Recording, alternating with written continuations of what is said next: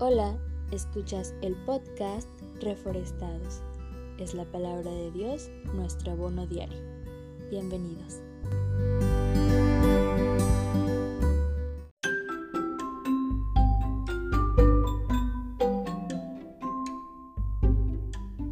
¿Cuál es una de las actividades que más disfrutas realizar? Imagina que estás llevando a cabo dicho acto y de repente comienzas a sentir debilidad muscular, pierdes la coordinación y caes en un profundo sueño que puede durar unos cuantos segundos, minutos o incluso una hora. Y esta situación se vuelve constante durante todas tus actividades cotidianas.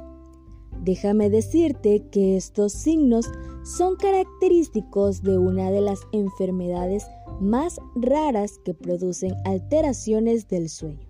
Se denomina narcolepsia y se define como un problema del sistema nervioso que causa somnolencia extrema y ataques de sueño durante el día. Y aunque Eutico, un joven que formaba parte del grupo de personas que acudió a escuchar a Pablo en Troas, no tenía este problema, sí cayó en un profundo sueño del que muy difícilmente hubiera podido despertar pronto. Era de noche y estaban todos reunidos en el tercer piso. Y por alguna razón que desconozco, Eutico decidió sentarse en la ventana. Después de que Pablo había hablado por un largo periodo de tiempo, Eutico cerró sus ojos su tono muscular disminuyó y cayó al piso desde la ventana en la que se encontraba.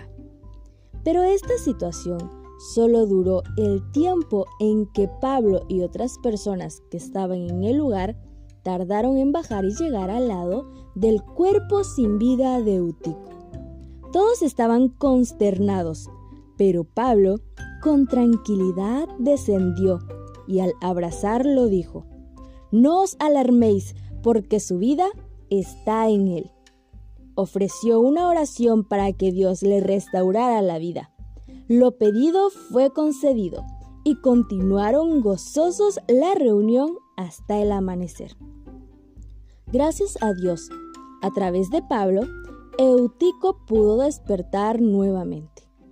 Gracias a Jesús y su sacrificio en la cruz, nosotros también tenemos la esperanza que si algún día caemos en este sueño de la muerte, lo siguiente que veremos al despertar es a Jesús regresar por nosotros.